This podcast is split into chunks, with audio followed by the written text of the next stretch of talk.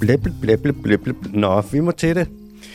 I dag skal vi først snakke om... Øhm, ja, I dag først så har vi lige... Lynhurtigt vender vi lige det, øh, den der geniale idé, jeg har fået med at invitere alle danske partiledere ind i øh, podcasten. Øhm, bagefter det, så skal vi snakke om øh, alt marint liv, som er ved at dø. Og så skal vi lige vende, hvordan at store olieselskaber, de faktisk er lidt ind over den der rapport, som FN udgiver hvert år, øh, klimarapporten. Skal vi selvfølgelig til Indonesien, eller verdens mest øh, biodiverse lande. I øvrigt så, hvis et land det er biodiverst, så er det høj biodiversitet. Ved du, hvad man kan kalde det, hvis det er lav biodiversitet? Danmark. Så kan man kalde det biodiverst. Ah, Som værste. ja, Så det that's, var that's an det- ordspil. Det er et ordspil. Uh.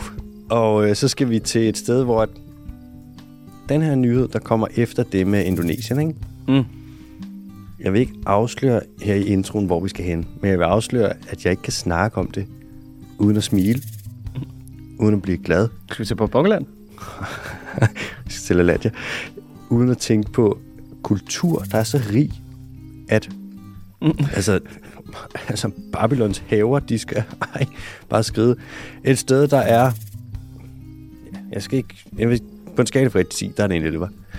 Mere siger jeg ikke. Det starter med F. Det slutter med Ida, og det er... Altså, Så er der lår imellem.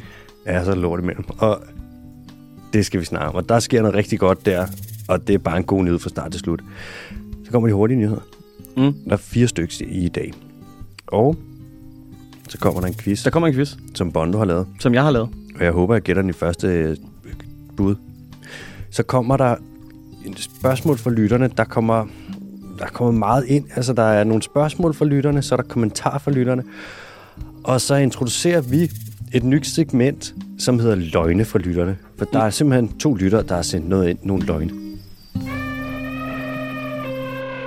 Velkommen til den Just Teams podcast. Jeg hedder Alexander Holm, AH. Jeg sidder her sammen med MBK. Mathias Bondo Bondi Kim. jeg er øh, biolog, lidt en nørdet hombre.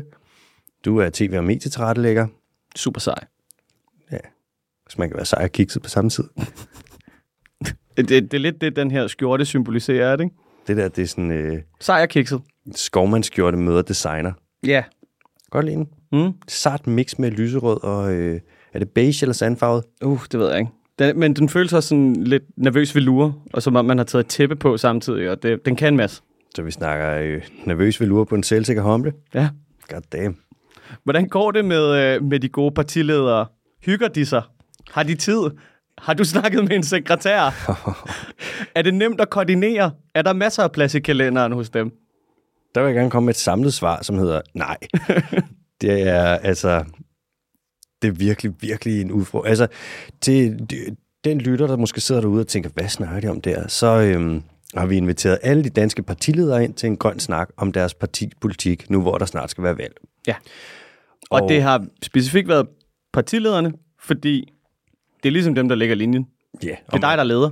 præcis. Så hvis du går forrest, så skal du altså have godt nok styr på den grønne dagsorden til at kunne sidde og have en snak om det. Og hvis de ikke prioriterer det højt nok til at kunne have en snak om det, så er det sådan lidt, hvordan kan de så kalde jeres parti grønt, hvis ikke engang partilederen kan snakke om det? Ja. Så, men heldigvis, så kan man sige, så er der mange partiledere, som øhm, gerne vil. Der er indtil videre i talende stund, er der seks styks, som har sagt ja tak til at komme ind, og der er tre, som har takket nej. ja. Og så er der... Uh, ja, snip, snap, snude, nok nogen, der ikke kommer til at svare. Ja, snip, snap, snude nok nogen, der lidt bliver ude af Ja. det lille naturtalibanske studie. Det gider de overhovedet ikke. Der er to, som øh, der er hul igennem til. Det er ikke nemt. Altså, man kan jo godt sende bare en mail, men mm. jeg har fundet ud af, Det elsker folk. ja, og hvis, der er noget, der siger mig, at partilederne de får rimelig mange mails. Mm, nej. Nej, deres inbox, den er mm. bare tom hele Noget tiden. spam. Der, er- det er alt, alt er spam. Du ved, FN klimarapporter og spam, spam, spam, spam, ned i spamfolder. Ja. Det ryger direkte i garbage bin. Der er to, som øh, er er ved at nå igennem til, hvor jeg ved, at de har fået mailen, højst sandsynligt har set den. Mm. Og øhm, den ene af dem, uden at afsløre for meget, selvfølgelig vil jeg gerne have alle partiledere ind. Men jeg skal være ærlig og sige, at der er nogle partiledere, hvor jeg sådan, og sidder og have en snak med vedkommende i en time, det kunne være fucking spændende. Meget spændende. Og der er også nogle af dem, hvor jeg ved, de k- kan krølle mig fuldstændig sammen retorisk. Altså, vi snakker ikke ben til jorden. Ja. Og der er nogle af dem, hvor at vi højst sandsynligt er lidt uenige på det grønne område, Men nok vil hygge jer rimelig godt. nok vil hygge os, og så nogle af dem, som, hvor vi vil hygge os godt, og de er uenige, og vi er uenige, og også uenige på andre områder, men samtidig så er de rigtig dygtige retoriske, hvor jeg ved sådan, Kom ja. så sno dig om deres lillefinger. jeg hedder Alexander Holm, og jeg kunne godt tænke mig at blive smidt i tørretumbleren. Der skal bare ikke være noget antikrøl, jeg skal bare krølles. Ja, fuldstændig.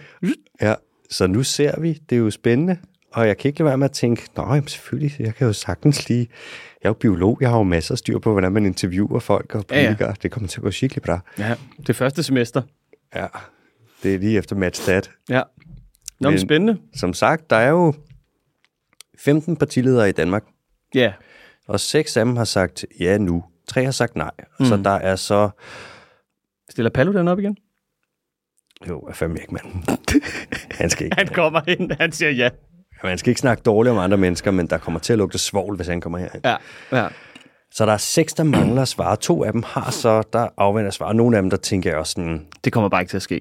ja, yeah, det der, det er simpelthen nej. Ja. Det er nej. ja. Og... De skulle have muligheden i hvert fald. Mm. Altså. Mm. Og det er jo det, det skal være lige mulighed for alle. Som Ja. ja. sagt, det er jo grønt valg, og hvis de gerne vil ind og Altså, Lad, os, redegøre for... lad, lad os nu se, om det kan komme til at handle om noget andet. Jeg kan se, at de allerede er i gang. Ej, der er nogle af dem, hvor jeg ved sådan, jeg spørger sådan noget, hvad tænker I i forhold til CCS og Power to X og klimaløsninger? Og så er de sådan, det ved jeg ikke, hvad tænker du i forhold til fadøl? Og så er jeg sådan, åh, oh, der fik du mig, det elsker jeg at snakke om. vi, ja. øhm, vi må se. Det bliver spændende. Det bliver skidespændende. Og i øvrigt, i den forbindelse skal det jo også siges, det valget kommer over, der bliver jo nok udskrevet valg i september. Ja. Og valget udkommer i oktober. Og jeg kan afsløre, at allerede nu, der er der legnet op, at at de kommer ind og gæster podcasten, de her partiledere, i september. Og vi forsøger så at få, eller det kommer vi ikke, vi forsøger ikke, vi får alle afsnittene ud mm. inden valget, så man ligesom har en idé om, hvad den grønne profil er for de forskellige partier, så man kan stemme ud fra det, hvis det nu er det, det, man går op i, hvis man prioriterer ja. det. Og det betyder også, at der kommer til at blive udgivet nogle afsnit med øh, højere frekvens. Ja. Så alle jer, der har skrevet op partier, hvilket vi er super glade for, I betaler per afsnit, og vi kommer til at høve det. Altså best case scenario, det kommer nok ikke til at ske, men så 12 afsnit af stedet på forholdsvis kort tid, så vi riber jer. Vi riber jer. Bare lige så I ved det. Ja. Øh, og som altid, tusind tak til alle jer, der skriver op partier. Ja, det sætter vi virkelig pris på. fucking fantastisk. Ah, det er sgu dejligt altså. Ja. Så som sagt, det er hvordan at det ligger på øh, den front, og øhm, Ja, så vi øger lige frekvensen i en kort periode, men det er, altså, det er jo for alles skyld, og det kommer alle til gode. Mm-hmm. Og hvis du lige pludselig sidder og tænker, du ved, nu vil jeg gerne stemme X, ja, øh, men jeg ved ikke lige, hvad deres øh, klimapolitik er, ja. så er det jo så der, at man ligesom kan gå ned og dykke ned i pamfletten af et interview på øh, rundt regnet en times tid, bliver det, ikke? Ja, approximately. Ja. Og dem, der ikke stiller op, de partier, der ikke stiller op, der laver vi en special, hvor at vi dækker deres øh, politik. Ja. Så kan man gå ind der, så ligesom at slå op, så kan man bare gå ind og høre sådan noget. Okay, ja, det er det der, vi, vi redder verden med frikadeller, hvor er det sindssygt, det vidste jeg slet ikke, man kunne. Savner Dan. kan vi ikke snart få noget mere Dan med i programmet igen? Vi kan, så snart han ikke er minister mere, så kan vi invitere ham ind. Uh, ja. Det kunne fandme være hyggeligt. Nej. Jeg tror, jeg, tror, jeg tror virkelig, han er en hyggefrans. Ja, det tror jeg også. Jeg tror også, han er god til at vide sådan, det der gider jeg ikke svare på, så nu skruer jeg lige op for hyggen. Ja, ja, lige præcis. Ikke? Så kigger han lige på en, du ved, lidt lunkent. Ja. Ja. Så er han sådan, Uh. har du nogensinde været i øh, München egentlig? Det var Danmarks Brad Pitt. Nå, Hvad med dig, MBK? Er der noget at berette fra, fra dit? Har du også kommet til at for eksempel øh, invitere en masse folk ind og fylde din kalender op med alt muligt, du skulle forberede, som du slet ikke har tid til og sådan noget? Mm. Eller? nej. Cool. Jeg laver ikke en skid. Sådan, mand. Jeg hygger bare. Kan se det på dig. Jeg tror, jeg kan... Så, ja, du ved. Skal jeg have en pizza i dag, tror jeg? Uff. Hjemmelavet eller købt ude? Jeg tror, jeg kører ud. Hvad skal der være på? Jeg tror, det, det bliver den gode med kartoffel og rosmarin og det hele. Den hvide pizza. Jeg vidste ikke, at jeg var sulten, før du sagde det. Nu kan jeg mærke, at jeg er ligesom en af Pavlovs hunde. Nu er der savl i min mund. Uh. Ja. Skal vi bare gå, komme til det? Det kan jeg love dig for, vi skal. Cool. Vi starter med øh, en rigtig trist nyhed. En rigtig grim og der er en nyhed. En øv, øv, øv. Der er nemlig lavet noget forskning, øh, som viser, at 90% af alle marine arter, altså alle de arter, der er i havet, ned til en dybde af 100 meter, de vil være kritisk troet af det i 2021, hvis vi fortsætter med at udlede drivhusgasser, som vi gør nu og det vil de være i 85 procent af deres udbredelsesområde. Det vil sige, Vi snakker størstedelen af alle fisk. Og det skal også lige sige som en lille sidebemærkning, at på global plan, så er det altså omkring 3 milliarder mennesker, der er afhængige af fisk som føde og proteinkilde. Øhm, Men det er jo heldigt, det er jo en rapport ligesom alle de andre. Altså, så den her er vel også ignorerbar, så at sige. den her den er endnu mere ignorerbar end rapporter, for det her det er en videnskabelig artikel. Nå, for helvede. Ja. Ej, pis. Undskyld. Ja, ja, ja. Ja. det er sådan en, hvor at Der kan du, der kan du bare lukke vinduet. Altså, på, øh, på browseren. det er det nemmeste at gøre. Ja, ja. Kender du det der, når man bare lige læser abstractet? Mm. Det kender politikerne ikke. Nej. Så hvad det sidder, der er det bare noget med at enten så hører du om den, og ellers så er du bare sådan, så ignorerer du den bare, når du ikke hører om den, eller et eller andet. Det her, det er jo vanvittigt. Hvis det er 85 procent af udbredelsesområdet, og i den her undersøgelse har de undersøgt 25.000 forskellige marine arter. Shit. Ned til 100 meter, ikke? Det er helt vanvittigt, hvor meget der vil blive skubbet til øh, fiskene, hvis vi udleder, ligesom vi gør nu. Det er jo også sådan, at alle dyr på planeten, alle organismer på planeten, vil blive påvirket af klimakrisen, og bliver allerede nu påvirket af den i højere eller mindre grad. Men hvis vi kigger på fisk, hvis vi kigger på fisk, Fisk. så er det særligt dem i de tropiske egne, altså omkring ekvator, som bliver påvirket af øh, klimakrisen. Dem, der er oppe ved de koldere egne, Arktis og Antarktis og sådan, de bliver lidt mindre påvirket.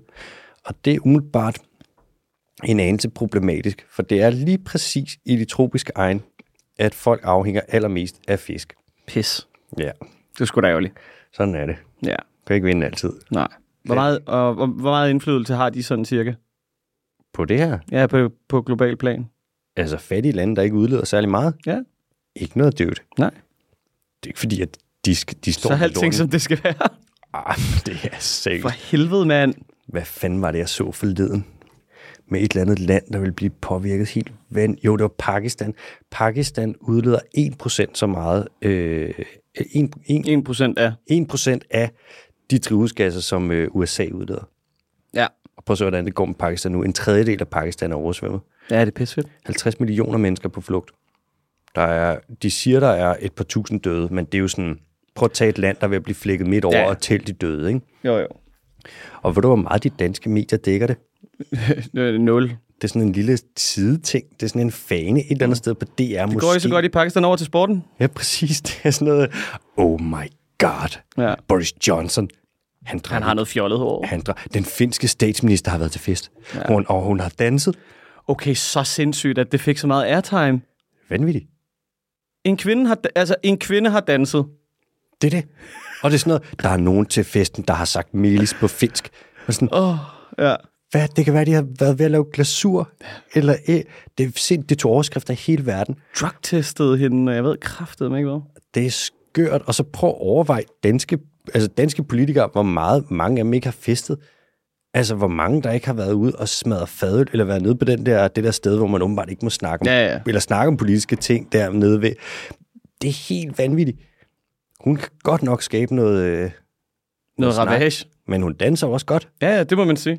Hun danser Al- godt. Alt imens, alt imens er 50 millioner mennesker, og jeg tænker, jeg tror lige, vi pakker tilpløkkerne sammen og skrider herfra. Ja. Fordi vores land øh, kører 0% godt. Mm, vi, det er blevet oversvømmet. Har du ikke også set de der forfærdelige billeder, der er fra Kina lige nu? Nej, hvad nu? Øh, Det er bare gamle mennesker, der går ud af deres hoveddør, lige så snart de vågner, og så sætter de sig ned i et lokalt supermarked, øh, hvad det hedder, for at øh, for simpelthen at få kulden, What? Fordi der er så varmt. fordi det er så varmt. Det er jo den værste hedebølge i 70 år. Alle, altså al, alle, der, alle deres dæmninger er fuldstændig ubrugelige lige nu, fordi der er ikke noget, der er ikke noget vand. Det er så sygt. Det er ligesom øhm, i Europa i år. Det har jo været den værste hedebølge i 500 år. Og for 500 år siden, det data, man havde der, det var altså ikke sådan særlig... Det var ikke Ikke noget, skide godt. Nej, det var det ikke. Ikke ligefrem. Det er jo vanvittigt. Det, der er så meget tørke i Europa. Der er så meget Der er, tørke. så, der er så meget tørke i Europa. Du, øh, Loire-dalen ja. Ja. nede i Frankrig. Der, hvor man laver øh, Sancerre, og man laver... Øh, Den skal de ikke tage fra os. Ah, og man laver, jeg kan ikke huske, om det er Puifumé eller Puifusé. Nej, det er Puifumé, tror jeg. Nogle rigtig gode øh, vine lavet på Sauvignon Blanc, altså nogle terrassebasker, der ved noget. Vi snakker Indre By, vi snakker Nordsjælland, vi snakker Skagen, hvis det ikke skal være rosé. Loire-delen er ved at tørre ud. Ja. Altså, der er så meget tørke, så det er et dårligt vinår. Vi kommer til at få mindre vindygt. Det er lort. Det er lort. Ja, så skal du fandme se det trække overskrifter. Det er jo ikke løgn. Det kommer det jo til. Det er jo den ene. Hvornår begynder det at gå ud over øllen? Øllen og hotdoggen, der kunne jeg godt forestille mig, at du ved, det der, at så, be- så bliver der rykket til tingene. Det, øllen, det er mere det er køligere egen, men det kommer også til at påvirke øllen. Mm. Jeg kan ikke lade være med at tænke, Altså, altså, land må jo være enormt meget værd for tiden i egne, som enten altså, bliver tempereret til et bestemt produkt, mm, eller som bare er køligere generelt. ja, dansk landbrugsjord bliver mere værd. Ja. Dansk, land, dansk, dansk jord, de danske egne, begynder at ligne champagne rent klimamæssigt. ja. Man vil snart kunne dyrke noget, der tilsvarer champagne i Danmark. Men er det ikke noget med, at man har solgt, man har solgt ud på dansk landbrugsjord? Jo, vi har solgt til udenlandske investorer, Ja. men de vil ikke sige til hvem. Nej, det var, men det var en god idé. Men det er jo heller ikke, fordi det er, en stor, det er jo ikke en stor ting, at vi har solgt ud af dansk jord til udenlandske investorer. Nej, tilsvarende Fyn, altså en tredjedel af... Det tror jeg faktisk, det er. Ja. Vanvittigt. Vi har det er Rasmus Vestergaard, ham fra, øh, han er, hvad fanden, er han? han er også folketings et eller andet nede i Sønderjylland for enhedslisten. Mm. Cool gut. Han har skrevet en øh, artikel eller to om det på et tidspunkt. Det kunne være, vi skulle have ham ind til en snak. Det kunne være sindssygt. Jeg tror lige, jeg skriver til ham. Det er jo ikke fordi, at vi mangler jo, vi mangler jo folk at få ind til special. Ja, det er ja, ikke fordi, lige at præcis. kalenderen den er fuldstændig propfyldt. Jeg kan også afsløre, at vi får en anden ind, som har sagt ja til at komme ind igen. Altså, Altså- en, vi har haft inden før. Ja, altså det er return. Ja, og Big return. Og man kommer til at høre ham lande. Ja. Mere siger jeg Sindssygt, ikke. Nå, vi skal tilbage til lyden. Som sagt, det er de tropiske farvande, hvor fiskene er allermest øh, påvirket af klimaforandringerne. Og hvis vi får, for, for øh, begrænset vores udledninger nu og lever op til klimamålene, altså Paris-aftalen, og holder temperaturen under halvanden grad, det er ikke realistisk, men så to grader, så er det ikke 90% af arterne, der vil være påvirket, men 2% af arterne. Så det er lidt alt eller intet, det her. Det er sådan, det her kan udspille sig på to måder. Enten kommer vi til at have en verden, hvor at øhm, havet det er sundt, og vi har fisk og alle de andre dyr i havet.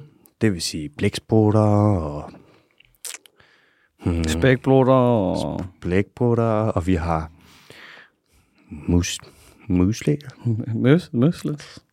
havsnegle, nudie branches, og vi har... Du hjælp mig dog, mand. Ja, ja, en, øh, Polyp. en poly, polypdyr. Ja. Ja, polypdyr. Ja. Ja. Enten har vi sådan en verden, eller så har vi en, hvor at... Åh, nu skal jeg ikke male det for sort op, men sådan en, hvor at økosystemerne på størstedelen af planeten, de er kollapset, og flere hundrede millioner mennesker, de er underernæret og nok dør af sult. Det er lidt de to ting, og... Men den her nye... Maler det drastisk op der, var. Ja, men det er, ikke, et- det er ikke så drastisk og sort, og det er ikke så deprimerende, for det er ikke sket endnu. Nej, nej. Det er... Øh, Det, det er fremtids Alexanders problem. ja, det kan man jo sige. Ja. Og jeg satser jo ikke på at blive mere end 150 år gammel. Jeg er jo live slow, die old. Jeg er jo en grønlandshej. Det må man sige. Det er derfor, jeg, A turtles. derfor, jeg holder min puls så lav altid. Jeg har en hvilepuls på 20, og en aktivitetspuls på 25. Nu, men der sker faktisk en god ting. Øhm, nu, det her, det er jo så klima. Hvor at klimakrisen vil gøre alt det her. Men hvis vi kigger lidt på sådan, øh, hvordan man faktisk be- be- er i gang med at beskytte dele af havet nu, så er man ved at lave noget ret sejt, og der er møder over i, i New York these days, hvor at, øhm, man, man prøver at få beskyttet 30 procent af de internationale farvande. Og det er altså, der snakker vi ret store havområder. Det er ret stort, ellers så er det jo, mm, der er jo fri leg ellers i de her store internationale farvande, men der er der jo selvfølgelig ikke mere, hvis man får beskyttet dem. Så kan man sige, så skal man opretholde beskyttelsen. Og et sted, hvor der ikke er nogen, der finder ud af, hvad der sker, det er altså langt ude på havet. Det har vi faktisk også en kort nyhed med senere, hvor der er en ting, man kan gøre, hvis du får sådan en observatør med på båden, som skal holde øje med din fangst. Og øh, du gætter aldrig, hvad det er, man kan gøre. Plopper dem i havet. Giver dem bænd for øjnene. Ja.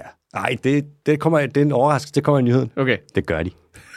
det er løgn. Det er rigtigt. Der er virkelig der er ret mange, der er forsvundet der lige. Men det kommer i nyheden. Nå ja, Vi skal ikke tage hul på nyheden for hurtigt. Nej. Men det gør de jo det. øh, kan du huske den der øh, klimarapport, du udgav? IPCC-rapporten? Den der øhm, findes ikke. klimakrig? Det, det er en fantamogama. Er det bare noget, som naturtalibanerne har fundet på? Det skal jeg lige love dig for. Du har et skarpt øje for den slags, det kan jeg godt lide ved dig. Mm. Du, er, Jeg spotter det med 100 meters afstand. du har det, jeg vil kalde sund og en anelse overdrevet skepticisme. og det er en kvalitet, som er vigtig. Du har jo lige opsummeret Joe Rogan. Ja, den naive skeptiker. ved, øhm, Ja, ved, hvad siger den? Øh. IPCC-rapport. IPCC, det er inde under øh, FN. Det er deres klimapanel. Det er dem, der sidder sådan en masse lande sammen, så får de en masse eksperter og rådgivere og det ene og det andet, og så sidder de og pølser den her klimarapport sammen. Der er sådan lidt en status på, det er sådan en finger på klimapulsen. Og den udkommer en gang imellem, og så... For Til hver gang- alles irritation. det er det jo lidt. Hver gang den udkommer, så er den, for- den tegner banen op. Fortæl ja. os, hvordan det stod på klimafronten. Og så er stemningen apokalyptisk, og alle snakker om sådan, ej, vi bliver nødt til at gøre noget nu. I 24 timer. Præcis. Politikerne, de holder pressekonferencen, så tegner de, altså sidste pressekonference, der tegnede Dan Jørgensen helt seriøst den model, hvormed vi skal handle på klimaområdet, og han sagde, hockeystaven er knækket, og så tegnede han en hockeystav. Det var, jeg så en, der havde lagt et billede, bare en, der havde tegnet i pink, tegnet en ny hockeystav, og det er sådan, du kan ikke holde os mere for nar. Du kan ikke holde os mere for nar. Altså, du har ret, det tager 24 timer, så bliver helt lortet glemt, og så er det ignoreret af alle de voksne indtil næste år. Men nu viser det sig, eller der er nogen, der har undersøgt det, kigget lidt på øh, forfatterne og hvem der er med i, i de her, hvem der er med til at forfatte de rapporter.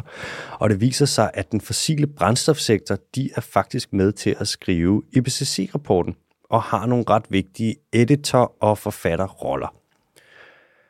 Og det er et problem for den fossile Er brændstof. det, er det det, man vil kalde a conflict of interest?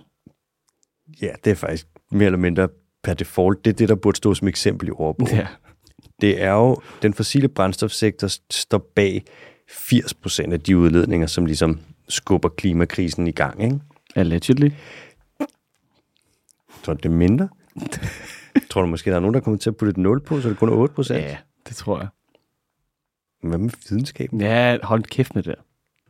Er det- Det findes ikke. Har du Hvordan, hvordan, hva- hvad får de lov til at skrive? Får de lov til at skrive forordet? De- De, øh, vi undskylder. De får lov til at skrive, og nu bruger jeg tre bogstaver. Ja. Og fremover, når du hører de her tre bogstaver sammen, ikke? så skal du rynke på næsen. Ja. CCS, CCS. Carbon Capture Storage. Yes. noget, man har prøvet at få til at fungere i lang tid, hvor du tager øh, det carbon, som er seet i CO2, Mm. og så fixerer du det lige en gang. Så du har sådan noget, hvor du tager og, ja, du tager simpelthen CO2 og laver det om til noget fast, og så laver du det ned i jorden. Nå ja, det har jeg set. Men det er noget, man, man vil fryse det eller sådan noget, ikke? Og- Jo, jeg ved ikke Spøjst. præcis, hvordan de gør. De har det der anlæg op på Island, de lige åbner det største carbon capture storage anlæg i mm. verden. Og det virker fucking godt. Ja, det virker meget godt, hvis vi havde, lad os sige, en milliardende del af den mængde CO2, vi har i atmosfæren nu. Nå, Det der kæmpe, kæmpe store anlæg op på Island, ja. det største i verden. Gigantisk. Det har kostet mange, mange, mange, mange, mange millioner. Det kan på, når hvis det kører et helt år, hvor det står for fulde gardiner og igen alt, hvad den kan trække, mm. så, kan det, sir- så kan det hive en mængde CO2 ud af atmosfæren, der svarer til, hvad vi udleder på tre sekunder. Klasse. Så man kan sige, Det, alting skal jo starte et sted. Ja, så det vi gør, det er, at vi bruger sygt meget energi på at bygge dem på hele planeten, og så bygger vi bare nogen, der alle sammen er endnu større, endnu større, endnu større. Det bruger vi en masse energi på, og så når vi har brugt al den energi og sluppet al den CO2 ud, så har vi jo noget at fixere. Ja. Og så kan folk arbejde der, så har vi skabt arbejdspladser, og det er grøn omstilling. Mm. Og alt det carbon, som vi fanger, det kan vi bruge til alle mulige ting, vi kan lave carbonfigurer, og vi kan lave carbonhuller fyldt med carbon, og vi kan lave alt muligt godt. Men hvad så? Det har de fået lov til at skrive et kapitel om. Det har de ikke fået lov til at skrive et kapitel om. Det har Nej. de fået lov til at skrive ind i IPCC-rapporten i det, der hedder Policy, Policy Summary, som er det afsnit, som politikerne vil læse. Og ved du, hvor mange gange de har skrevet det ind? Er det under... Er det, er det, altså, det er inde under, øh, hvad det hedder, den sektion, det kapitel, der hedder dumme idéer, kan jeg regne ud, ikke? Det er under den sektion, der hedder, det er det her, folk rent faktisk læser. Ved du, hvor mange gange de har skrevet det ind? Carbon Capture Storage, Carbon Capture, det ene og det andet. Rundt regnet alt for mange gange. 800 gange. Så kommer det tek- den tekniske Kan du afdeling. nævne noget?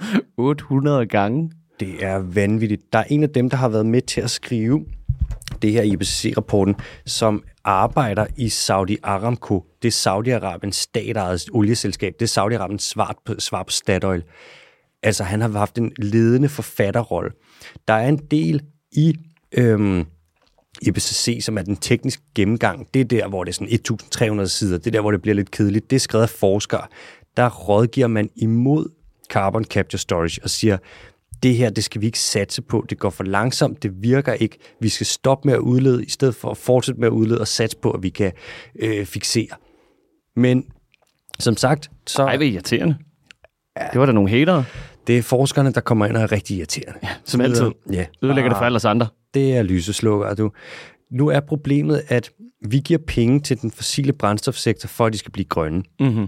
Vi, har, vi betaler kulfabrikker i hele verden for at sætte filtre på deres skorsten, som skal stoppe skorstenen i at udlede så meget CO2, som, mm. som skal filtrere røgen lidt. Vi giver milliarder i tilskud. Altså, vi subsidierer den fossile brændstofsektor så meget, du tror, det er løgn. Vi gør det jo så for, at de kan satse på den her teknologi, som for det første ikke er færdigudviklet endnu, og som nok ikke kommer til at virke, og som i øvrigt ikke kommer til at kunne gøre op for mere end en brøkdel af den drivhusgas, som vi udleder. Vi burde jo udfase fossile brændstoffer i går. Hvis vi kigger på, og nu øh, kan du høre, nu er der kommet et rigtig rant her. Ja, ja. Hvis vi kigger på... Godt se, du har fået kørt dig selv op i et hjørne. Uha, dude, jeg har, det er godt, jeg har det med på, at jeg har røde ører lige nu. Jeg er så fucking easy. Du skal bare, det er også godt, jeg sidder ned. Ja. Uha, man. Gå, gå lige hurtigt ud og lave nogle popcorn, og så kan I læne jer tilbage. Jeg tager lige en sluk vand hurtigt. Det fordamper jo bare med det samme, det der vand, lige så snart det rammer læberne. hvad det hedder, på global plan, alle de penge, der bliver givet til grøn omstilling for, i energisektoren, mm. hvor stor en procentdel af det, tror du, der bliver givet til øh, sådan noget som øh, renewables, eller renewable energy, altså grøn energi, vindmøller og så videre, bølgekraft, en lille smule til dæmninger, oprindelige folk, der skal passe på områder, så de kan fixere CO2. Altså alt det, hvor vi tænker, det er Må jeg sådan, give det som procent? ja, du skal ikke give det som procent. 3 procent. Det er fandme tæt på, det er 3,75. 3,75? Ja, de sidste, det er så 96,25 procent, bliver givet til den fossile brændstofsektor. Det er en chat.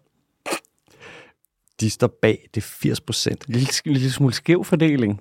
Det er 80 procent af klimakrisen, som de forårsager. De sidste, der, så er Så der, skal de jo også have 80 procent af pengene, kan man sige. der er 15 procent af klimakrisens udledning og sådan noget, som ligesom er forårsaget af landbrug. Mm. Men det er 80 procent. Prøv at høre, der er 50 millioner mennesker på flugt i Pakistan. Og det er jo højst sandsynligt måske endda mere end det, ikke? Der er en tredjedel af landet, der er Man kan jo oversvømmet. bare lige tænde land til noget nem idé. Så ved man præcis, hvor mange der er. Det er rigtigt. Vi er jo Det er jo rigtig bureaukratisk land, ligesom Danmark. Det kan jeg love dig. De er digitaliseret helt ind i helvede, ligesom ja, Ja, ja. ja. os. De hader os på over.dk. Vi lytter til den fossile brændstofsektor, når vi skal lave grøn omstilling. Det svarer til, at vi lytter til landbrugslobbyen, når vi skal omstille landbruget. Det er vidderligt at sætte en rev til at holde øje med nogle høns. Ja. Det er, og det værste er at kigge på den danske øh, klimaindsats. Ikke? Vi satser rigtig, rigtig stort på øh, carbon capture storage. Det er så pinligt. Og i øvrigt satser vi rigtig meget på pyrolyse, og vi satser rigtig meget på power to x. Når man snakker power to x, så vil du lave noget, bruge noget energi på at lave noget elektricitet. Men den energi, du vil bruge på at lave elektri- elektricitet, hvad skal det være? Så har vi nogle bud. For eksempel siger vi biogas, Og vrede. og vrede. Vi vil tage lort og tage gassen fra lorten, og så vil vi bruge det til at lave strøm, så vi kan flyve til Aalborg. Og sådan, Det er rigtig eventyr. nu stopper I. Laver lort om til guld. Det var en, det var en lidt sur en. Sorry. Du gør okay. noget, okay. jeg aldrig gør, før jeg bliver nødt til at skrive en hurtig sms. Ja. Hvem skriver du til? Er, er det noget, man må vide? Eller er det, fordi vi er bagud? Det er ikke, fordi vi er bagud, det er, fordi vi er sådan... Så har vi snakket lidt først, og så har jeg en aftale, og jeg bliver nødt til lige at rykke den. Nå, for helvede. Ja, ja. Sorry, Vi må skynde os lidt så. sorry. Så må vi ej, snakke det er så hurtigere. Mm. dårlig stil, det her. Og jeg, ej, hvorfor? Det er også som om, vi bare snakker så meget. Man skulle fandme... Bla, bla, bla, bla, bla, bla, bla. Rigtig snakkepodcast. Du ved, velkommen lørdag formiddag til snakkepodcast med nu. Alexander Holm og Nu bliver der Mathias plapret. Bonditskim. Vi hopper videre til en god nyhed. Ja, tak. I, jo, den er god. Vi skal til Indonesien. Indonesien, det er et af de mest biodiverse lande i verden. Det mest biodiverse land i verden, det er Brasilien, og nummer to, det er så en del anden plads mellem Indonesien og Colombia. I Indonesien, der er de lige gjort noget ret sejt. De har meldt ud, at de vil beskytte 10% af deres havområde før 2030, og 30% af deres havområde i 2045. Og de er landfaste, så det er rigtig godt gået. Hvad, hvad betyder det? Så er du omgivet af, at de er, de er ikke landfaste. Jeg er dum. Det er jo det, vi snakker om, det der med Schweiz, det der med, når de gerne vil. Nå, ja. på den måde. Indonesien gør det her af tre forskellige årsager. For det første, fordi at det der med at have et havområde, hvor du ikke fisker, specielt hvis det er trål, det er, hvis du lader det være i fred, det er rigtig godt i forhold til at binde øh, kulstof, carbon, drivhusgasser. Øh, og det vil vi jo gerne i, for, med, i forbindelse med klimakrisen. Så for det andet, så er det rigtig godt til at lave gydeområder til fisk. Altså fisk, de elsker, når man ikke fisker dem. Og for det tredje, så er det, vil det bidrage til, at Indonesien de når deres 30 gange 30 mål, altså at have 30 beskyttet natur i 2030, og det vil de gerne, for det har de skrevet under på. Og det vil Danmark også, for det har vi skrevet under på. Men vi gør det ikke. Nej, det kommer vi ikke til. Nej. Vi er i 2022 nu, og vi har 1% beskyttet natur. Ja. Og vi har ikke nogen intention om at få særlig meget mere. Vi går måske op på lige knap 2%. Ja, det går ikke så godt. Det er ikke 30 procent. Men sådan det. Når Indonesien så vil have beskyttet 30 procent af deres havområde i 2045, så er det jo så 15 år for sent i forhold til 2030. Øhm, ordningen der, men alligevel. Det er, Men de er jo stadig heller ikke et sejt. forgangsland, det. kan man sige. Så det er, o- det, er- det er okay at nøle lidt. Nå, ja, det er jo faktisk rigtigt. Ja. Men de er jo foran os. Nej. Nå. Ikke hvis du er bagud. Hvorfor venter vi ikke på dem, når vi er et grønt forgangsland? Ja. Det er jo meget solidarisk i virkeligheden. Vi lige stopper op. Jeg tror det er godt, vi får nogle politikere ind snart, så vi kan få nogle hjælp med alle de her spørgsmål, ja. vi går og bakser med. Det er noget, det er noget værre noget. Der er et lille problem med det her. Nå. At de beskyttede havområder, der allerede er i Indonesien, ikke? Mm. så er det kun 25 procent af dem, som, man, som faktisk er effektivt beskyttet, hvor man bevarer fisk og biodiversitet. Resten, der er det sådan lidt pff, halvbeskyttelse. Så nu s- er, lyder kritikken lidt på, at det her det er sådan, kan man sige, at pynte sig med lånte fjer, at man siger, at vi vil beskytte så og så meget af vores havområde, hvor man er sådan, jamen det, I kan jo ikke engang finde ud af at beskytte det, I har allerede. Så pis. Hvem skal føre opsyn med det? De, jamen det skal de jo selv. Ja. Men det er også så svært.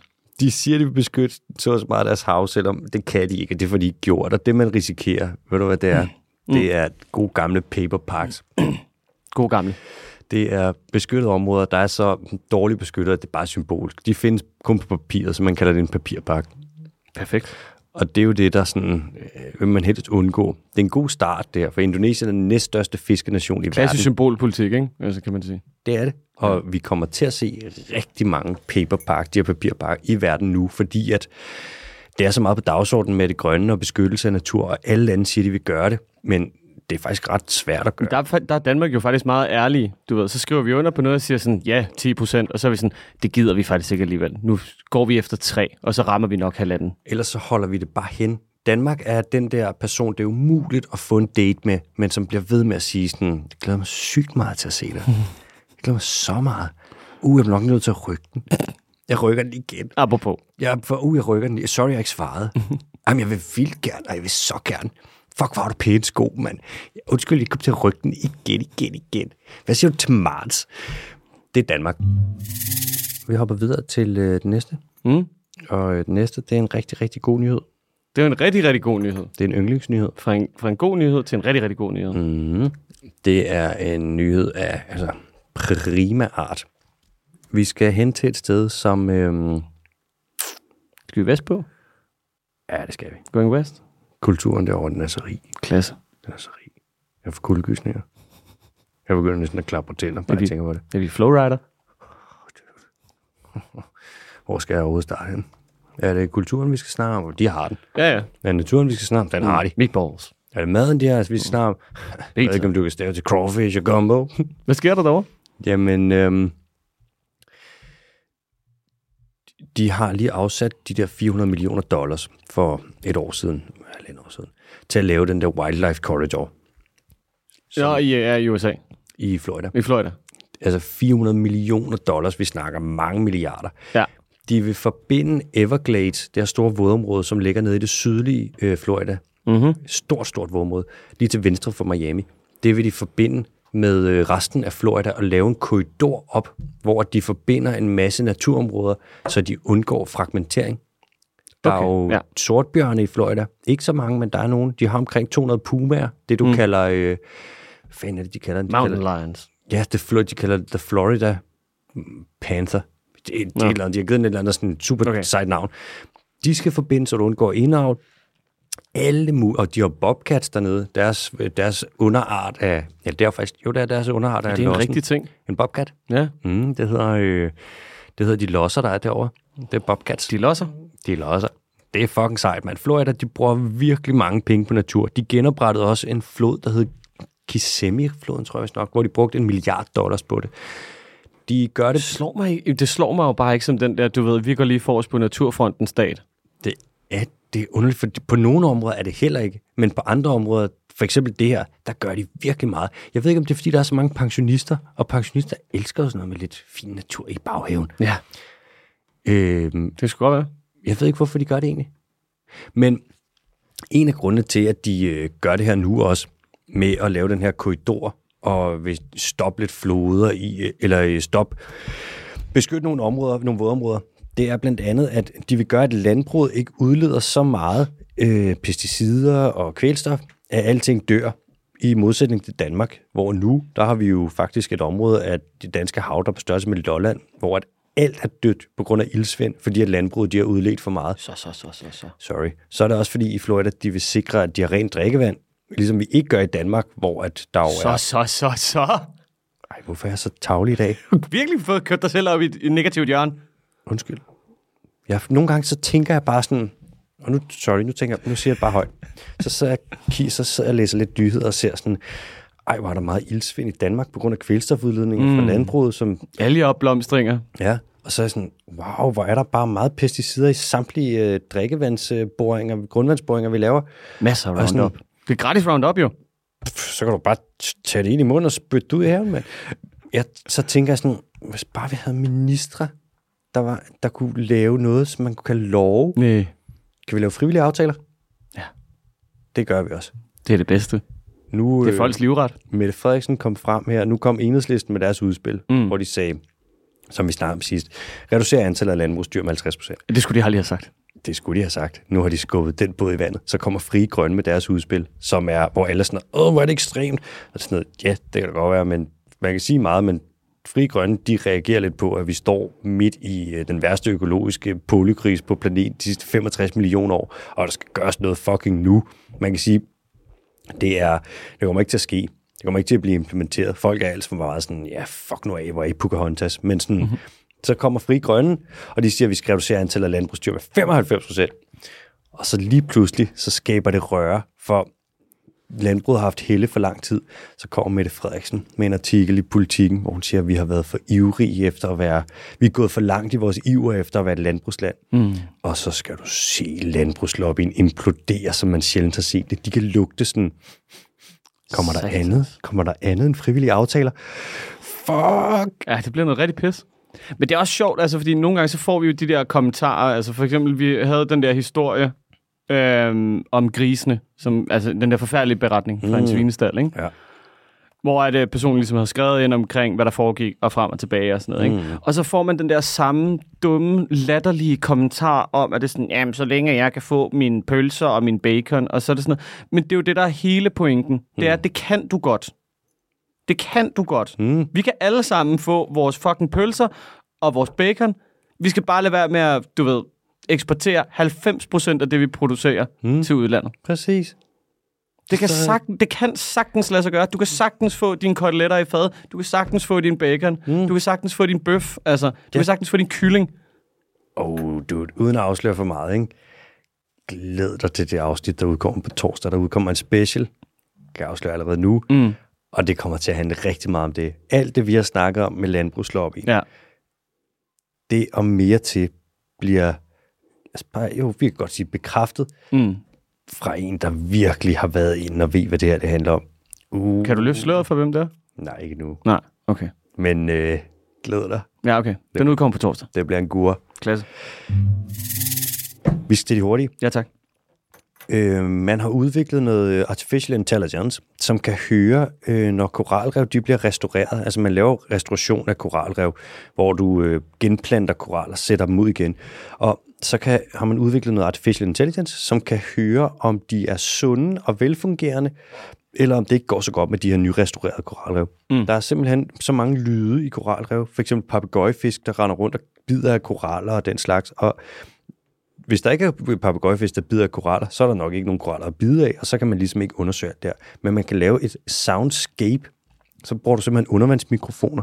Så har du noget, der hedder en hydromoth, ligesom mm. du har audiomoth på land. Små, billigere og billigere mikrofoner, du kan sætte op og måle det her, og det bliver større og større nu. Så forbinder du DNA, som du fanger i øh, DNA, som du fanger i miljøet med lyd, så kan du forbinde det med lidar, så får du ligesom en visuel og en fucking øh, lyteel og en fucking DNL, DNAL, DNA. profil, så laver man alt det her, så man lynhurtigt kan lave sådan nogle meget mm. komplicerede, indviklede, lækre fucking øh, undersøgelser af økosystemet på den måde. Og Er det det her, du søger på, når du er på Pornhub? Ja, det er faktisk lækker lytte, skal lytte, hydromoth og puha, find det så. to program knowledge in science. Kom, vis mig det. Man kan jo, øh, altså koraller, de starter deres liv som nogle små laver, og de her laver, de kan faktisk høre, om et koralrev, det er øhm, i, en- i god stand. Og hvis det er det, så vil de gerne plante sig der og vokse op der. Hvis det ikke er, så vil de helst ikke lande der. Det samme med teenagefisk, som kommer fra nogle øh, fiskearter, som lever i koralrev. Hvis de skal flytte til et andet koralrev, så lytter de også og kan høre, om det er en god stand. Gilder bare med sit teenagefisk. Det er det, du. Der er jo... Det er ikke sjovt. Går, gennemgår de en teenagefase? Ja, de er jo så de er jo juveniles, ikke? Ja, Ja, okay. ligesom vi har været i gang. Dengang vi mødtes hinanden og ikke blev venner. Jeg, har- jeg tænker bare slet ikke på det. Altså, fordi for mig er det sådan, der er det sådan en, en en- mere, mere, mere sådan en, en psykologisk tilstand. Altså, du ved, det der med sådan at, at, at, at, at søge sig selv og sin identitet og sådan noget, ikke? Og det er sådan, bare sådan en fisk, der lige tager, du ved, på opdagelsesrejse indad til mm. Indien for at klappe en tiger, der er blevet bedøvet. Altså, For mig, der er teenage, det er bare forbundet med rigtig dårlig hud og bøjle. ja, jeg har jo aldrig haft en bums.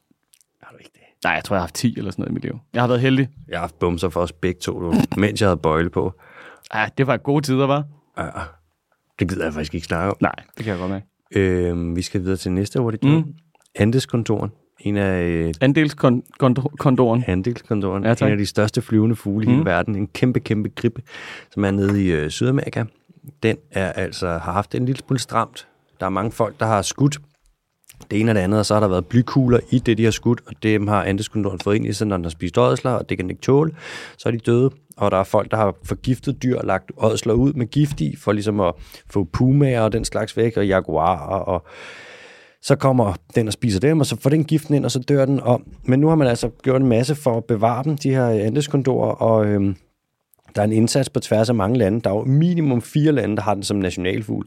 Og den ser faktisk ud til, at den her indsats for at gøre noget, det sk- får lige bremset sådan, så den ikke ender som en kalifornisk kondor, der faktisk nåede at uddø i naturen. Mm. Og det er en god ting. Så skal vi til Ecuador, øh, hvor at der er en fiskeriobservatør, der er forsvundet. Der er siden øh, 80'erne, tror jeg, der er forsvundet 20 af dem.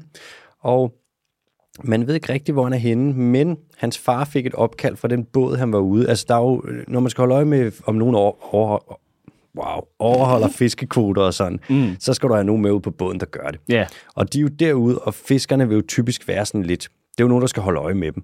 Og de kommer jo med ud, fordi hvordan fanden skulle de ellers holde øje med det? Og i Ecuador, der øh, forsvinder de her altså bare. Og de ringede, dem her på båden, de ringede til fiskeobservatørens far og sagde, at han har hoppet over bord. Så det Ja, er han gad simpelthen ikke mere. jo, han bare ville ud at svømme. Nå, er det, nå, det, er lidt ligesom, øh, det er lidt ligesom, når man er ude i, i, i naturen, får mm. sådan en, øh, hvad det hedder, vildlivsbiolog på besøg, ja. og så de, kommer de til at løbe ind i en kugle. Det er det, der sker. Ja. Det er- Eller, eller, eller frivilligt hopper ned under en traktor og får kvæst ansigtet. Pff, det er det. Eller når du røver en bank, og der er politi, og lige pludselig så politimændene, de skyder sig selv i ansigtet, Ja. ja. fordi at de vil gerne vil, de kommer til at fumle med pistolen. Det er pisseærgerligt. Det er irriterende. Ja. Sidste hurtige nyhed. Så sindssygt bare at slå folk ihjel, der holder øje med en. Altså, Men... Det kunne man jo ikke gøre i skolegården, da man var knægt. Altså. Du forestiller dig bare at gå hen, og så bare dræbe din lærer. Kræfter mig. Kan ikke kigge på mig og Skal Martin laver. kigge på, når jeg spiller basket. Fucking snitch. Ja. Snitches getter Øhm, nogle gange så er der fugle, der flyver meget langt ud fra deres udbredelsesområde. Lige nu har man det med en øh, Stellers eagle, den tungeste ørneart, der findes, som normalt lever over ved Japan og Kina og det ø- nordlige øh, Rusland, som er fløjet helt over på østkysten i USA over ved Maine. Og man har estimeret, at dem, der er over for at lave det, man kalder... Øhm, oh, fuck, hvad det hedder. Aviturisme, tror jeg. Altså sådan noget fugleturisme. De har lagt 500.000 dollars, eller man har tjent 500.000 dollars på, at de er kommet for at kigge efter den her. Og man kan se det nogle gange, når der kommer meget sjældne fugle et sted. Folk valgfarter sig til, og så køber de en masse ting, og skal bo på hoteller og sådan, og det er der altså virkelig mange penge i, når fugle de far vild. Og med de ord, der vil jeg give øh, ordet over til dig. Vi skal til en quiz. Quiz, quiz, Senor- quiz, quiz, quiz. Senor Respondo, Kjermsen. Hvad det hedder, øh, jeg tror folk har fattet formatet. Fun fact, fem ledetråde. Du skal gætte det. Er du klar? Det har gået godt her på det seneste.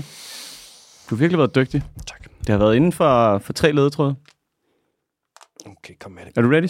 Kom med det. Jeg er en dygtig migrant, der tilbagelægger tusindvis af kilometer i løbet af et år. Hmm, Det kan være det er enten et pattedyr eller en fugl. Altså, det er virkelig...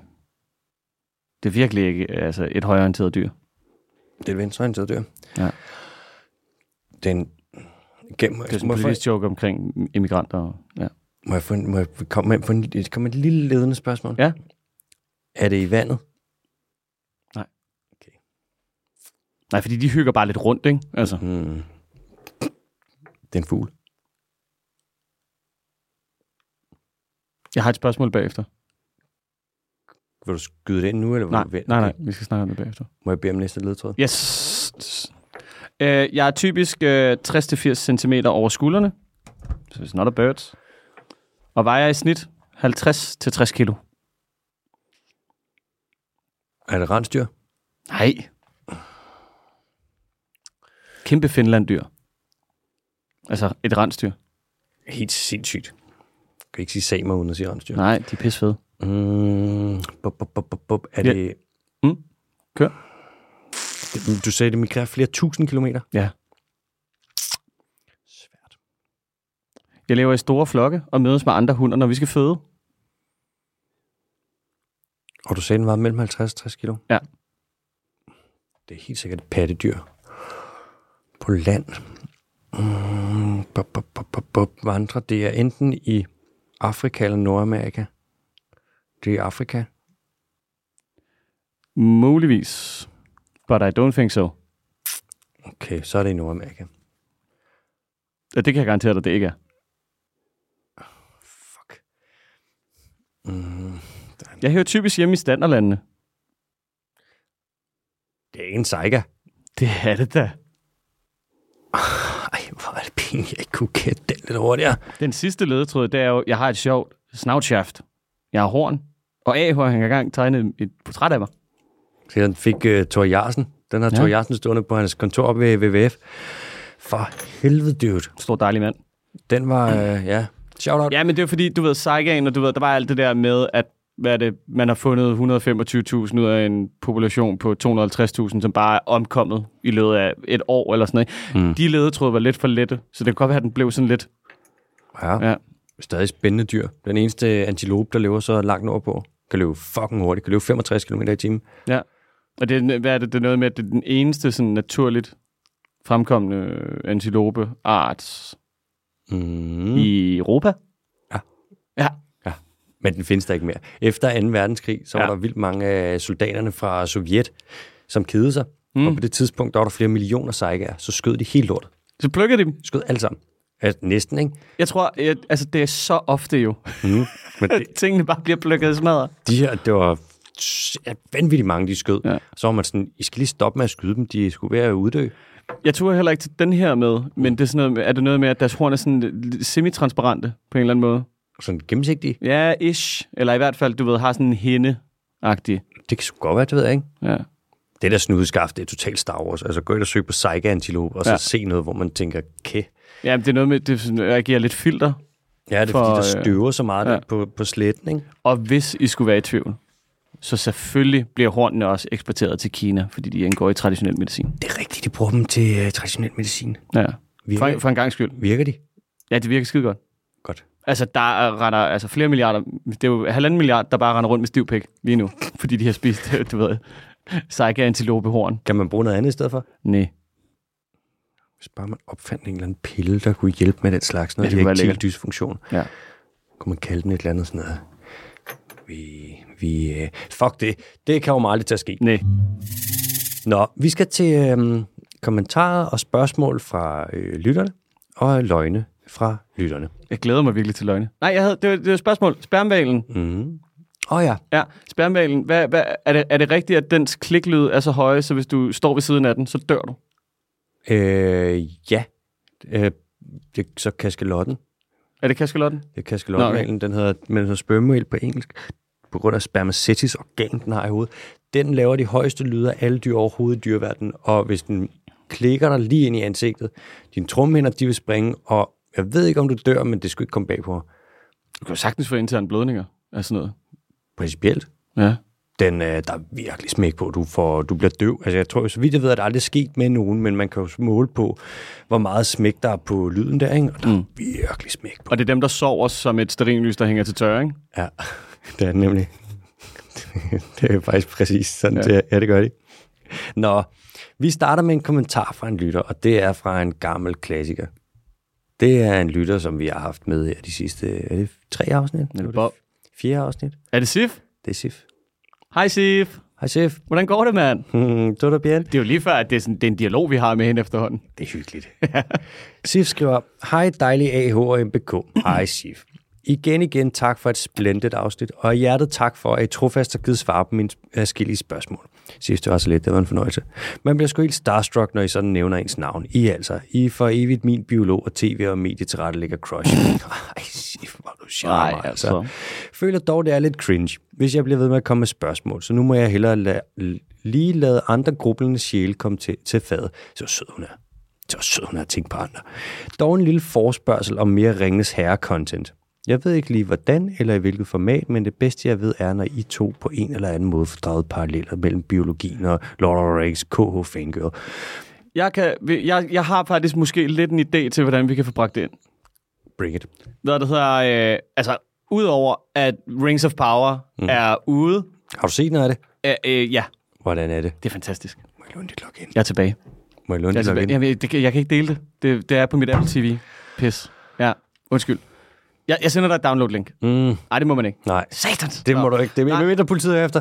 Men jeg tænkte, om man kunne måske kigge på, fordi der er jo en masse fabeldyr med i Ringnes Herre, mm-hmm. om jeg måske skulle prøve at kigge lidt på, sådan, hvor man har fået inspiration fra, eller et eller andet, og så kan vi snakke om de dyr på en eller anden måde. Og så kan det være sådan en lille segment på en 5-10 minutter eller et eller andet. Gør det. Altså, fordi der er jo olifanten, som jo, altså, det er verdens mest altså sådan dogne tyveri, der nogensinde er foregået. Det er rotten, ikke? Rotten? Det er rotten, de har fået idéen fra. Det er rotten. Det er rotten. Det er rotten. Det er rotten. Jeg vidste ikke, om det, altså, jeg vidste ikke, om det var et ord, eller om du prøvede at sige, det er rotten. Det er bare fordi, jeg så har ikke sagt R siden 2008. Det er rotten. Det er rotten. Ej, okay, jeg lover, der kommer mere Ringnes her content. Jeg skal nok lave et segment næste gang om det. Tak for kommentaren, Sif, og tak for rejsen. Så har vi et spørgsmål fra øh, min mor, Mm. som forleden så... Øh, ja, Skriv syser ind. det gør hun da. Eller hun, vi snakkede bare, så var hun sådan... Jeg har et spørgsmål til øh, det dyriske team. Og Sådan, kom med det. Sindssygt. Hun har været ude for øh, op på gården der. Mm. Så forleden, så var der en masse små tusser, der hoppede ud på vejen. Ja. Og så øh, min mor, meget dyrelskende kvinde, jeg har det ikke fra ingen steder, gik og prøvede at samle tusserne øh, ind, og var sådan, så de ikke blev kørt over, men mange af dem blev kørt over alligevel. Så var hun sådan, hvor er det alle de små tusser, de skal hen? Og hvor kommer de fra? De skal på tusetur. De skal på tusetur. De skal ned til Ungarn, så skal de til Budapest, og så skal de bare ud og have tussefest. Nå, smiger faktisk. Så skal de tusses. Tusser er jo, det er jo en pade. Mm. En skrubtusen, ikke? Pade. Pade En pæde. pade. Det er en skrubtus. Og en pade. Og de, er jo så, de starter jo deres liv som haletusser. Som er tusser med haler. Og så på et tidspunkt, så undergår de metamorfose og bliver til nogle bitte, bitte små tusser, som så kravler ud fra det vandhul, hvor at de ligesom er, har levet deres haletusliv, og så skal de så at sige flytte hjemmefra, og så vandrer de ellers bare afsted. Og det er jo så det, når du ser sådan en migration med en masse bitte små tusser, der hopper rundt ud over en eller anden vej, så kommer de fra et vandhul eller lignende i nærheden, og er bare på vej ud for at finde et sted, hvor de skal leve deres voksen tusseliv. Og i det her tilfælde, der kommer de... Er det, sådan- så, er det så et andet vandhul? Øh, ja, tusser vil ikke typisk, de lever ikke deres voksenliv i et vandhul, Nå. men de vil gerne leve et fugtigt sted. Men de kan jo sagtens leve i skoven for eksempel, eller i byskæs, eller i haver, eller sådan, ikke? Men You're tusser, blowing my mind right now. Mm. Altså, de skal lægge deres æg i vand. ja. Det er sådan, også sådan en padeting. Og de må ikke tørre ud. Det er også sådan lidt en padeting. Nogle padder, de, hvis de lever i ørkenen for eksempel, der er en art Er af det padder. derfor, Teenage Mutant Ninja Turtles, de bor nede i The Sewers? Fordi der er sådan lidt fugtigt. Det er jo så det, der er en snyder, at skildpadder, det er ikke padder. Det er ikke padder. De burde hedde skildkrybdyr, men det klinger ikke så godt. Ej, hvor er det irriterende, det her. Der er en art af tusse, eller er det en frø, det kan jeg ikke huske, som lever i en ørken, Og når det bliver rigtig tørt, ved du, hvad den så gør? Mm. Så laver den en kapsel, sådan en hinde rundt om sig selv, og så fylder den den med pis. Graver den så ned, og så lægger den bare i sit eget pis og supper rundt. Det har jeg altså set, øh, folk også kan gøre på Roskilde. Ad. Nå, så skal de bare ud på tussetur og, du ved, leve deres bedste tusseliv. De er bare ved at flytte hjemmefra. Perfekt. De vandrer afsted, ligesom, øh, ligesom danske teenager, når de er færdige med gymnasiet og tager til Sydøstasien og Mellemamerika. Mm.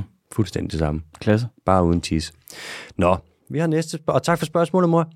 Vi har næste spørgsmål, som er fra Andreas, som skriver, Kære MBK og AH, tak for et mega fedt program. Det er altid en fornøjelse at lytte til de nyeste miljø- og klimainitiativer, parentes eller mangel på samme parentes slut, der sker i den store verden, og få dem serveret i gulvhøjde, så vi alle kan være med. Tak, Andreas. Tak, Og hej. Andreas. Ja, hej. Hej. Her den anden dag tog jeg en pause fra læsning på studiet. Okay, Andreas, lad være med at tage for lange pauser, for så kan det godt være, at du ikke får 12 i alle dine fag Så ender du som mig. Mm. som tv og mediesret ligger godt dag. og hæve en ostemad med syltetøj frem i solen. Ui, Split sekund efter var jeg omringet af vipse, luksusdyr. gedehamse, Geder, gederhams. gedehamse, Gederhams. der alle virkede meget interesserede i maden, og specielt syltetøjet. Mm. Det er, fordi der er stor næringsværdi i sukkeren. Det er nemlig det, det er. Det er lidt optagelige kulhydrater. Mm-hmm. Jeg antager, at vipse er nært beslægtet med bier. Der er din antagelse korrekt, og men det er øh, to forskellige, øh, det er to grupperinger inden for de overvingede, så det er gedehamsene og bierne, men fred være med det. Og derfor er de glade for søde sager ligesom honning, hvilket skabte interesse for det søde syltetøj. Og her mener Andreas jo så, at syltetøj og honning begge to har højt sukkerindhold, hvilket også er rigtigt. Min store undren kommer så til, hvorfor fluer ikke sværmer rundt om syltetøjet ligesom vipse. De er jo tosset med lort. Det kommer her. Det er da lidt mærkeligt, at fluer, som jeg antager er noget længere væk fra øh, vipsene end bier, din antagelse er korrekt, øh, Andreas. Fluerne, de er i den gruppe, der hedder diptera, de er tovingede, hvor at øh, bier og vipser er i det, der hedder hy- hymenoptera, de er overvingede. Og det, Hymenoptera, yeah, yeah, yeah. og det er så to forskellige øh, ordner inden for insekterne. Vi fortsætter. ja. Det er da lidt mærkeligt, at fluer, som jeg antager er noget længere væk fra vipsen end bier, har så diametralt modsatte smagsløg, at de hellere befinder sig tæt på hundelorte eller andre ubekvemte steder, end ved noget sødt.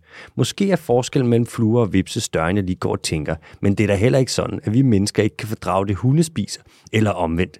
Bevares. De snuser kontinuerligt til andres nu- numser og spiser hundefoder, men ellers tror jeg da nogenlunde, vi vil kunne lide det samme mad. Håber, I kan hjælpe mig med at løse den besynderlighed. Bedste hilsen, Andreas. Mm. Jeg vil sige, hunden render rundt og sniffer til hundenumser. Mennesker så opfører sig på Culture Box kl. 4 om morgenen. Præcis det samme. Lighedstegn. Ja. Øhm, bum, bum, bum. Fluer. Mange fluer vil også spise noget sødt. Nogle fluer, for eksempel svigerfluer, de er jo også bestøvere. Så de vil jo også søge efter sådan noget som nektar, for eksempel. Ikke? Og de vil også gå hen til øh, en syltetøjet der. Fluer er, når vi snakker fluer, og nu bliver det bare nørdet. Nu, nu bliver det rigtig nørdet. Mm. Fluer er en meget stor gruppe af insekter. Der findes rigtig mange arter. Jeg ved ikke, hvor mange det er faktisk, men vi, mere end vi snakker, vi har Flere end 30. flere end 30.000. Jeg vil skyde slag på tasken, så findes der nok. Diptera tror jeg er 112.000 arter. Det omfatter så myg og fluer. Stankelben, det er også myg for eksempel. Og jeg vil gætte på, at der findes omkring 70.000 arter af fluer, hvor der findes omkring 39.000 arter af bier. Det vil sige, at der findes nok flere arter af fluer, end der findes arter af bier og det, som vi kalder vipse, altså gedehamse, til sammen Hamse. hamse. Og nogle fluer, de lægger deres æg i lort og i rådne lig. Øhm, og det er derfor, at der, så der kommer... God start på livet. Er du gal, man? Bare finde et ådsel, og så være sådan, kom så babies, mm. grow up. Så lægger de deres æg der, og så kommer der madikker, øh, som ligesom er deres larver, som forpupper sig og bliver til fluer, hvor at, mm, for vipsen er det lidt noget andet. De vil jo så komme hen, og så vil de spise syltetøjet og tage det med tilbage til, noget af det med tilbage til redden og gylpe det op, og så laver de det ene og det andet. Anyways, vips er også mere frygtløse end fluer. Nogen i hvert fald, ikke? Så dem vil du se mere, og så er der højst sandsynligt bare flere vip, altså gedehamse, end der er fluer lige der, hvor du så har spist din sylt, syltetøjsmad. Mm. Men umiddelbart, der er der også nogen, wow, det bliver et langt svar det her, der er nogen fluer, der vil kunne lide det samme som nogle gedehamse og nogle bier. Men fluers levevis er også lidt forskellig fra deres. Og som overordnet set, der er bier, det er mere udpræget bestøvere, som jo rigtig godt kan lide nektar, som minder om honning og syltetøjsmad, Der er flere bier, der bestøver, end der er fluer, der bestøver. Du har tabt mig nu. Godt. Du kan godt se det, ikke? Godt. Jeg har helt glaserede øjne. Du er helt, Helt væk. glaseret. Du Ja. ja. ligner en gedehams. Mm. Glaseret skinke. Zup, zup. Vi hopper videre til det nye segment. Løgne fra lytterne. Oh. Nej, hvad det gør vi ikke. Vi har, vi har et spørgsmål mere først. Uh, Ja. der er Hold da mange. op. Hvorfor er der mange? Det bliver et langt program i dag, hva'? Hvad er vi på? En time og 20? Det, det ved jeg ikke. God damn. Nej, vi er på en time. Uh. Ja. Det er fra øh, Isabella, som skriver, Hej MBK og AH. Tænkte, at dette kunne være ret relevant at tale om. Prik, prik, prik. Jeg cyklede i går hjem fra biografen langs Sorte Damsdoseringen i København, det er ude ved søerne. Da et kæmpe fyrkerishow blev fyret af for tredje dag i streg grundet DHL, det der løb, i fældeparken. Jeg blev ret forbløffet over at se svaner, blishøns, ænder og skarver flygte i flokkevis fra søerne. Det var mørkt, og folk var selvfølgelig meget betaget af fyrkeriet, der på afstand lyder som om Østerbro bliver bombarderet hver aften denne uge. Men mit dyrehjerte gjorde ondt, da jeg så alle fuglene flygte. Jeg ved, at jeg har talt om dyr, der er døde af stress i suge grundet unødvendig opera med mere. Vil derfor gerne høre jer tale lidt om konsekvenserne af en uge med fyrkeri hver dag lige op og ned af søerne. Som om det ikke var nok, at der de sidste år er blevet bygget metro lige ved søerne. Tak for en fed podcast. Kram til jer begge fra øh, Isabella. Tak for spørgsmålet, Isabella. Tak. Og øhm, jamen altså, helt ærligt, så fyrkeriet der, det er jo bare ikke særlig nice for dyrene. Jeg ved ikke, om der er nogen dyr, der dør af det. Jeg ved ikke, jeg, altså jeg ved, hunden hader det. Jeg har selv passet en hund, Arthur, som havde altså en, en, en engelsk bulldog på 40 kilo, bare et bedst af en hund. Og var den sødeste lille mus, der bare begynder at ryste, når han hører raketterne flyve. Ja. Og generelt, så det forstyrrer jo dyrene. Det er jo også sådan, det er jo ikke ligefrem et element, som de er vant til at have i deres liv, eller som de sådan, ja, har vendet sig til. Så Altså man kan sige, at de får nok heller ikke den visuelle nydelse ud af det på samme måde, som vi gør. ej, det tror jeg virkelig heller ikke. Jeg tror også bare, det er... Jeg tror, de stresser, Ja. og at det bare ja, slår dem lidt ud. Så Men det- men er, er der ikke også fyrværkeri hver s- lørdag i Tivoli? Jo. Og så løber det bare langs, øh, langs gaderne der hele vejen op. Du kan høre det helt op på øh, Frederiksberg. Ja. Lyder det som om, det er lige ude i haven. Så jeg er som sagt, altså jeg er ikke stor fan af, øh, af fyrkeri. Også det med, at det er jo tungmetaller, som bare bliver spredt ud, ikke? Og, Ja, jeg pisser dem bare op i luften. mm. Men ja, ikke optimalt. Jeg kan, ikke, jeg kan sgu ikke svare på øh, konsekvenserne af en, af en uge med fyrkeri, men jeg vil ikke gætte på, at det går. Jeg vil gætte på, at det er en masse stress for dyrene. Alt andet lige. Altså, det, det hælder sgu nok ikke ned i miljøskolen, i hvert fald. Nej, det tror jeg heller ikke. Med en masse tungmetaller. Ja. det er ikke det bedste, man kan få i sit system. Nu kan man sige, at det er ikke, meget af, det er ikke mange af dyrene i København, som hvis de får lidt af det her tungmetal ind i sig af den ene eller den anden vej. Det er ikke mange af dem, vi spiser. Så, så det er nok ikke så meget, der kommer ind i os. Med mindre det så selvfølgelig bliver vasket ned i grundvandet, men der bliver det jo filtreret fra. Nå, Så skal vi til løgne for lytterne. nu skal vi til det nye segment, lytterløgne. Mm. Det første, det er Emma. Altså, har jeg skrevet ind med en bevidst løgn? Mm-mm. Nej, Ja, ja. Men en, hvor at jeg ser med det samme, at der taler om en løgn her. that's a løgn. Det første er fra Emma, som skriver en anden besked. Den anden del af beskeden, det er lige meget, det er vi ikke med. Men så skriver hun, og en lille PS, parentes, selvom I sagde, I ikke ville høre om det, parentes slut, i et vildt skud gættede jeg faktisk også artvark, altså jordsvin, i sidste uges quiz. Men kun fordi jeg har set med Omaha suge, hvilket i øvrigt er he- en helt vild suge. Så til både jer og alle der andre derude, der vil med suges, der rent faktisk gør noget ud af at lave ordentlige anlæg. Kæmpe anbefaling. Deres ørkendomer, underjordiske sump er vanvittigt fede.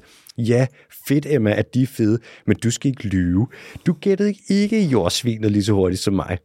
Det er godt, at du har været i udlandet over i Omaha og gået og kigget på dyr. Rigtig blærerøvsbesked. Men at gætte det lige så højt? Nej.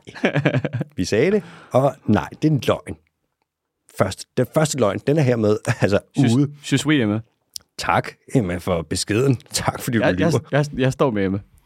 Ja, så står du så står I Så alene. Det, det, det kan være, at vi lige begge to skal læse de løgne igennem, før du bare præsenterer det som om, at det er sådan et redaktionelt tiltag at bare Aha. drille Emma.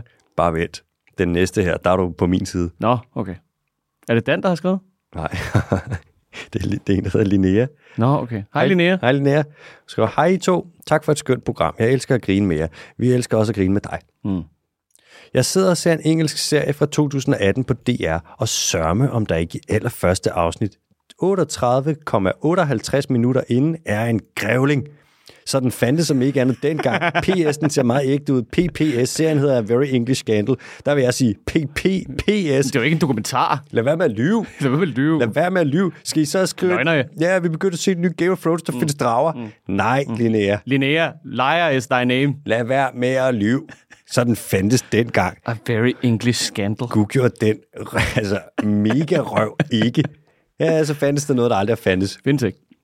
Men det er, hun sidder også og ser fiktion. Det er jo ikke, altså, det er jo ikke a, a very English documentary about real life. Det burde hedde A Very English Lie. Det var det. Det var det. Det var Tak det nye for i dag. segment. Stop med at lyve, det er... Det skal man altså. Ja. Ja. I må, I må gerne... I må, I må gerne øh, nej, hvad fanden var det, jeg skulle til at sige? I må gerne gå ind på 10 her og Ja. skrive ja. op, hvis I vil sende en lille mønt i vores retning. Det vil vi sende rigtig meget pris på. Ja. Man kan gå ind, jeg tror, man kan google og skrive 10, altså bare tallet, et 1-tal og et 0, og så en lille brik, og så ER, og så skrive den dyriske time. Mm. Eller man kan gå ind på Instagrams på det link, der er der på Linktree, Link. og blive pølset ind den vej, og vi sætter rigtig, rigtig meget pris på det. Og hvis I ikke gør det, så... Øh, whatever, man. elsker det er også vi jer fint stadig. Nok. Ja, vi skal nok overleve. Tak for i dag. Tak for det. Hej igen.